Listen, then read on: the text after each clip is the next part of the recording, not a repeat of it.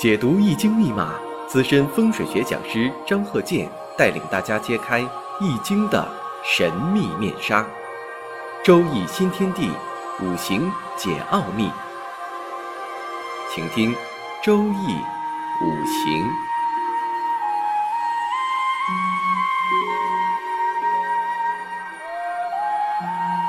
上山微电台荣誉出品。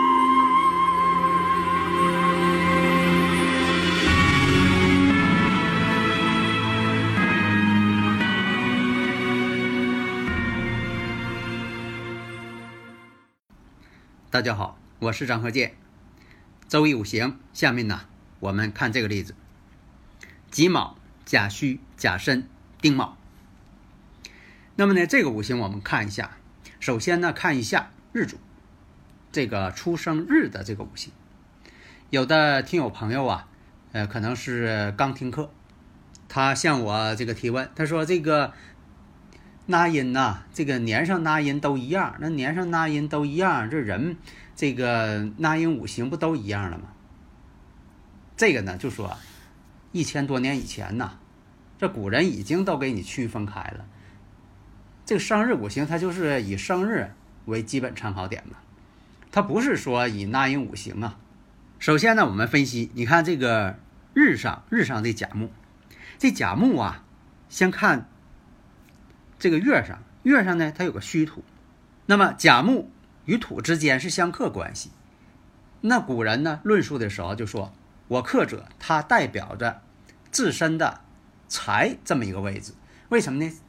财产是我支配的，所以呢，这个位置呢这为财。那么年上我们再看，那己土呢，它也是财呀，正财星。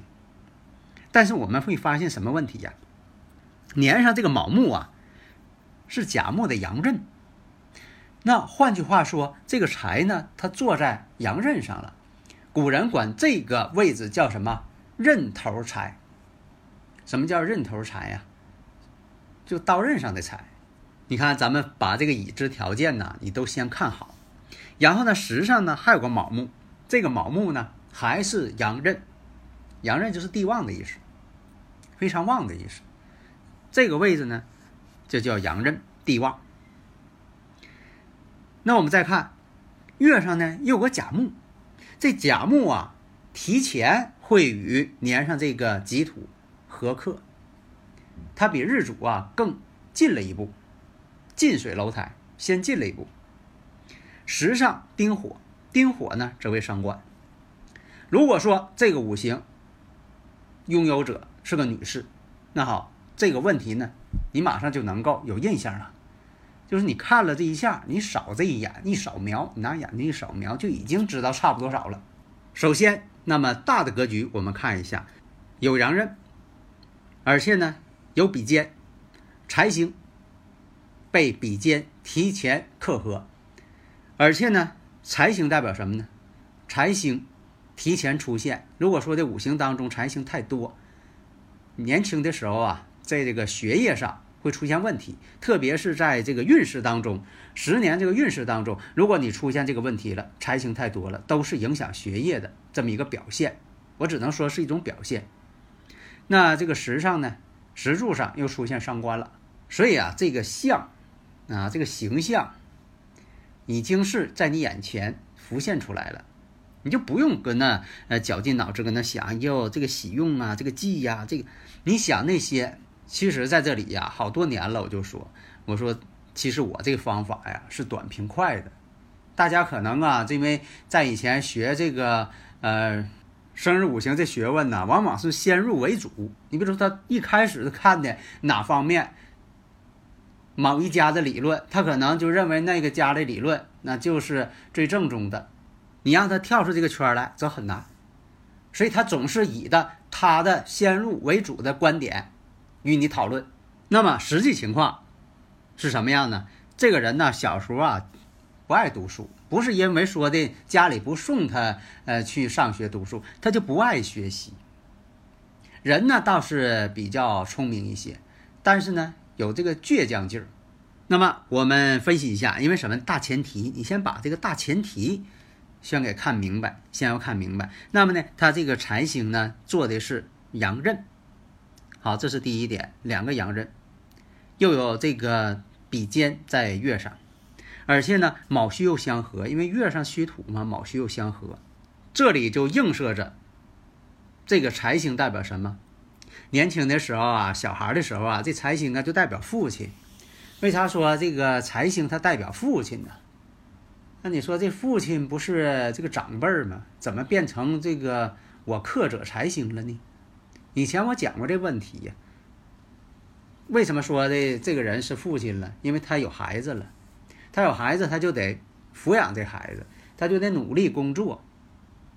所以呢，这就是说，理论这个逻辑性在这里呢。所以给你认相，就发现，哎呦，这个五行当中啊。财星啊，做这个阳刃上了，那对父亲呢可能有影响了。那好，这个时候你就开始找，找这个运程上、流年上引发对父亲不利的这么一个时间点。那好，你这一看，辛卯，辛卯年的时候，他呢多大呀？啊，十三岁。好，那就把这个辛卯找出来了。辛卯，我们看一下地支这个卯木。地支这个卯木，我们看一下，阳刃又出现了，那么它这个日主甲木就更加旺盛。大家呢如果有理论问题呀，可以加我微信呐，幺三零幺九三七幺四三六。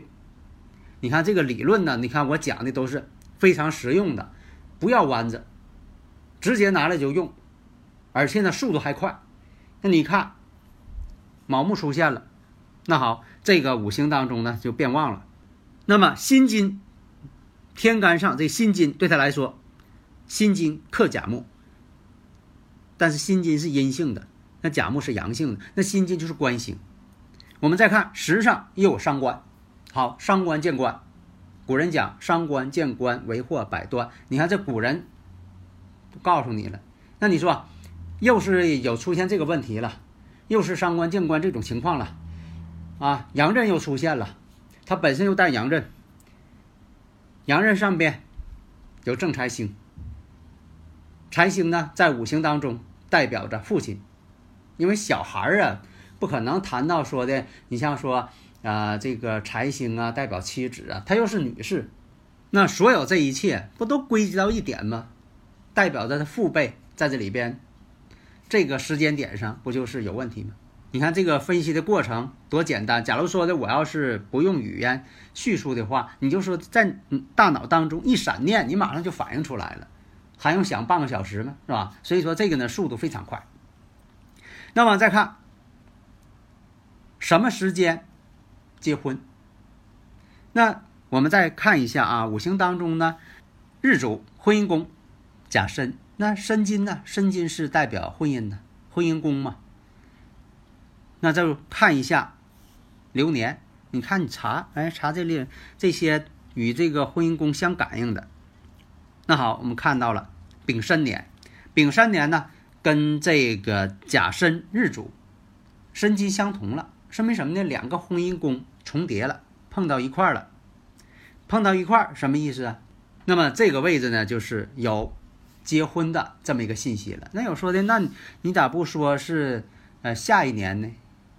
啊，这个丁酉年结婚呢，啊，丁酉年正好是申酉戌啊，申酉戌啊，这不是三会金局吗？会成婚姻宫了，这多明显呢！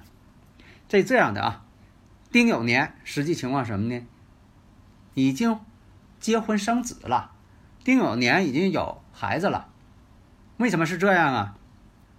这个呢，也可以说，你说这个身有虚。结婚这种情况，因为啊，这个现实当中吧，嗯，以前我也讲过，你说是这个入洞房算结婚呢，还是说的办婚礼算结婚呢，还是说的这个登记了算结婚呢？在古代呢都是一回事儿，在现代呢可能就是分三步走了。那么呢，从这点上来看，那么丙申年形式上的，那么丁酉年。实际上的，所以丁酉年为得子，已经是生小孩了，有自己孩子了。为什么这样呢？跟时上又感应了，这个石柱代表着子女嘛，卯酉石柱卯酉相冲了，而且呢申酉戌合成金局，三会金局。那么金局对自己来说呢，就是一种相克关系。为什么呢？有孩子得累呀，实际当中不就这样吗？你得付出啊，所以你看这些逻辑过程，它是讲理的，它是有科学性的。为什么有孩子肯定是挨累？父母呢辛苦，孩子的生日，母亲的那日嘛，母亲要遭罪呀。所以说，你看这种金局正好是与他相克，因为他这个日主是甲木，金克木嘛，这种关系。那有的朋友说了，那这个人的呃财运怎么样啊？你像说他又有伤官，又有正财星，伤官生财。一般来说呢，有伤官生财的，都善于呢经营。你像说有这个自己当老板的。啊，做自由职业的，多数都是食神伤官生财。为什么呢？有伤官食神多的人吧，他喜欢自由啊，呃，自己这个说了算，呃，这个也不用说的，呃，这个早八晚五。其实啊，话是这么说呀，真正当上这个小老板呢，其实他也挺累。你也不能说闲着。你像说，你要是开个饭店，你到点了，你是不是你得把门开开呀？这些顾客都来了，你要吃饭的，你说你再等一会儿，那哪行啊？你还想挣钱不？所以呢，就说自己当小老板呢，他也累，但是呢，他就喜欢这个工作，喜欢做自己的事情。那有的人呢，他就愿意上班，就愿意做工资，为啥呢？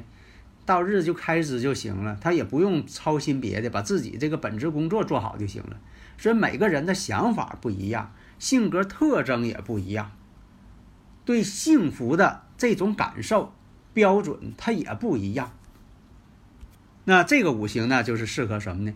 就是做这个自由职业。如果说的他要不做自由职业呢，业余时间吧，他可能也会干点什么。你看这有这个伤官生财，他做什么呢？你像说这个做一些与偏财有关系的一些投资。那么我看这个投资当中，什么时候哪一年？是挣钱了还是赔钱了？首先，我们也找你像他这个五行当中啊，他以土为财星，那以土为财星，那这土到了就一定来财吗？这个呢就得看身强身弱。你要身强，这个财星到了啊，这是财；如果身要弱，财星到了，反而呢，他还不挣钱了，反而往里扔钱了。那我们看一下这个五行有这个两个阳刃。然后找这个流年，癸亥年，癸亥年的这一看，水来了，水来之后呢，生自己，让自己旺。但是有一点呢，水来之后，把他这个石上这个丁火伤官一下给克灭了。为啥？本来这丁火就弱，说明什么呢？他这个丁火生财的力量并不强。你现在这个癸亥这年亥水一到，一下把丁火气灭了。所以这一年癸亥年的时候，投资失败，所以他呢不是真正的做生意人，他也没做过生意，他就是说的喜欢投资，但投资呢又不明白。你像说这个五行当中，癸亥年失败，而且呢他这个五行结构啊有离婚的特征。你像出现，你就可以判断，他要是出现了，比如说巳火之年、寅木之年、酉金之年。这都是出现问题，感情婚姻的问题。那到底是哪一年呢？你先把这几个年先找出来，然后呢分析下强弱，这回再分析强弱，看哪个感应最厉害，那就是出现问题的那一年。但是大前提他得具备这个条件。如果说的他这个五行不具备这个条件，就算说这个流年到了，只是说两个人犯口舌呀、吵架呀，但是不会分道扬镳的。那么呢，我们再看。这个土呢，在五行当中吧，其实是受伤害了。那土代表啥呀？像皮肤啊、脾胃呀。那么在医学上，这个土呢，也代表肿瘤。因为呢，这个肿瘤啊，它本身来讲呢，它具有土的一些特征。那我们再继续找甲子年，甲子年我们再看甲木又克土，而且呢，这个运程当中正好是戊寅。这个戊寅呐，本身来讲呢。他们之间的组合就是克土的，地支呢对这个天干呢是一种相克关系。那甲子再到了，甲子呢又要克这个土，子水子卯又相刑。那么这一年实际怎么样？实际他患这个子宫肌瘤，动手术了。那有的说也没有子午相冲啊，那子午相冲才有一些与外伤啊、外科有关系的。有的时候吧，你不能这个死规矩，那否则的话，啊，非得是子年有这些问题吗？你看这个子年它没有午火，但是呢，它有子卯相刑。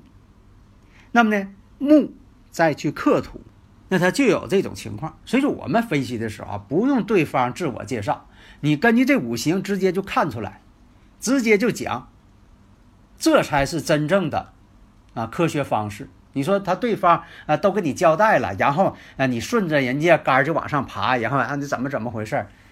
那这也不科学呀，也没有说服力呀。所以说我们分析的时候必须借助于古人的经验，用科学的方法，真正的逻辑方式来进行分析，这才是我们要达到的学习目的。好的，谢谢大家。登录微信搜索“上山之声”或 “SS Radio”，关注上山微电台，让我们一路同行。